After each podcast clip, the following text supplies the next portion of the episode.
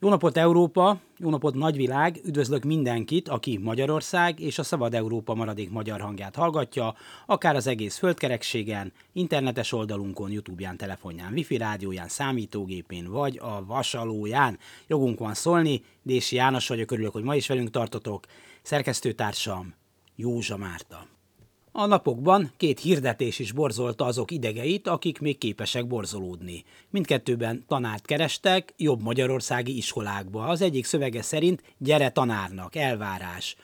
Szakirányú főiskolai vagy egyetemi végzettség, amit kínálunk. Felújított épület, ligetes udvar, főállású tanítványok, versenyképes kollégák, hosszútávú főnökök egy Európai Uniós főváros csendes kertvárosában. Juttatások, most tessék figyelni. Fizetés. Vagy nem elég egy hónapra, így legfeljebb kétféle mellékjövedelemről kell gondoskodnod. Korlátlan túlóra lehetőség. Ingyen. Szép kártya. Ha jó a kézügyességed, különben valószínűleg ronda lesz. Előnyt jelent olyan házastárs, élettárs, szülő, aki el tud tartani. És a legviccesebb a dologban, hogy ez nem vicc.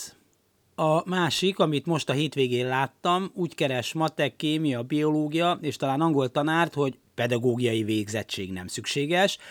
Nem baj, ha van valami közöd a fent nevezett tantárgyakhoz, de ha jól értem, ez sem olyan fontos most már. Ha nincs, ne legyünk telhetetlenek. A fizetésről meg lásd az előző hirdetést, ennyiért kár lenne csodát várni. Az óvodákban működő közmunkásokról már szóltam a minap, megjegyezvén, hogy amíg egy kezdő óvodapedagógus 3 év főiskola után havi 140 000 forintot kap, nincs mint csodálkozni. Akadnak hangok, amelyek szerint, ha az iskolák egy részében megszűnik a természettudományos oktatás, zárójel a nem természettudományos akkor is, annak súlyos következményei lesznek, a népgyermekei elhűlnek, és szörnyű dolgokat művelnek majd, nem beszélve arról, kire szavaznak. De álljunk meg azért egy pillanatra. Azok, akik ma úgy döntenek, hogy természetvédelmi területeken is ki lehet vágni minden fát, csak annyit kérek tőled, ha érted, hogy ne vágj ki minden fát. Azoknak még jutott biológia, fizika, kémia tanár. Akár tudhatnák is, hogy az efféle rablógazdaságnak milyen csúnya következményei lesznek, és tessék, ettől még garázdálkodnak tovább. Biztos vagyok benne, hogy a nerlovagok egy jó része szintén jó iskolába járt, oktatóik, nevelőik próbálták szépre, jóra oktatni őket, ettől még lopnak, betonoznak, fát vágnak. Annyit kérek tőled, ha érted, ne vágj ki minden fát.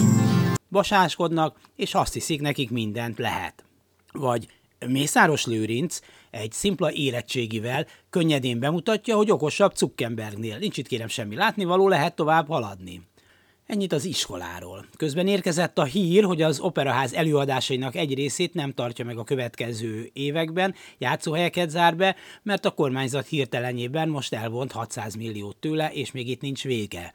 Bizony a garast a fogunkhoz kell verni, amíg ki nem verjük, bár a hittantanárok nyilván megérdemelten amúgy, éppen a minap kaptak az államtól csak úgy 6 milliárdot, ami ugye a régi iskola szerint 6000 millió forint. Van egy Churchillnek tulajdonított anekdota, hogy a háborús kabinetjében egy lelkes ifjú miniszter a háború alatt sorolta, milyen kulturális intézményektől kellene a pénzt megvonnia a nagy nélkülözések között.